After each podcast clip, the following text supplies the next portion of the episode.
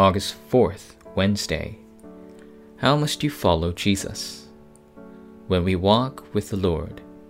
Hymn number 449. When we walk with the Lord in the light of His Word, what a glory He sheds on our way. While we do His good will, He abides with us still, and with all who will trust and obey. Trust and obey, for there's no other way to be happy in Jesus but to trust and obey. Battle with a Reason.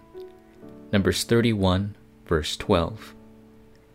Then they brought the captives and the plunder and the spoil to Moses and to Eleazar the priest and to the congregation of the people of Israel at the camp on the plains of Moab by the Jordan at Jericho. Satan deceives people from believing in God and eventually leads them to a state of destruction. However, you've been given a method to completely win, which is fighting this spiritual battle. God has called you as an ambassador of Christ and commanded you to fight the battle that contains great significance. Then how must you fight? Number one, fight with evidences found inside the holy place and tabernacle. God instructed fight the spiritual battle with the evidences found in the holy place and tabernacle. Jochebed, Moses, and Jethro were able to overcome the rough wilderness life by enjoying the blessing of the throne through their lives that were centered on the tabernacle and the holy place.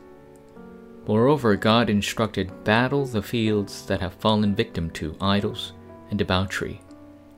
This is the beginning of healing and simultaneously the way to save the 237 nations of the world. Number two, fight for the future and the remnants. For the sake of the future and the remnants, God has commanded you to fight against people, groups, and kings who worship idols.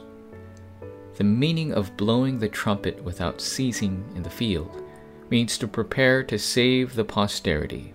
Ultimately, you must engage in spiritual war against Satan, who builds shrines to lead people astray.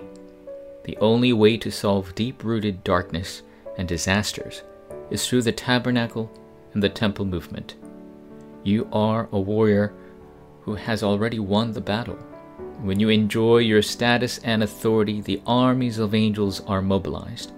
Armed with this authority in the field, all you need to do is enjoy the blessing of the tabernacle, the tent of meeting, and the tent. Dear God, help me to gain victory in the spiritual battle and become a witness of the tabernacle, tent of meeting, and tent movements.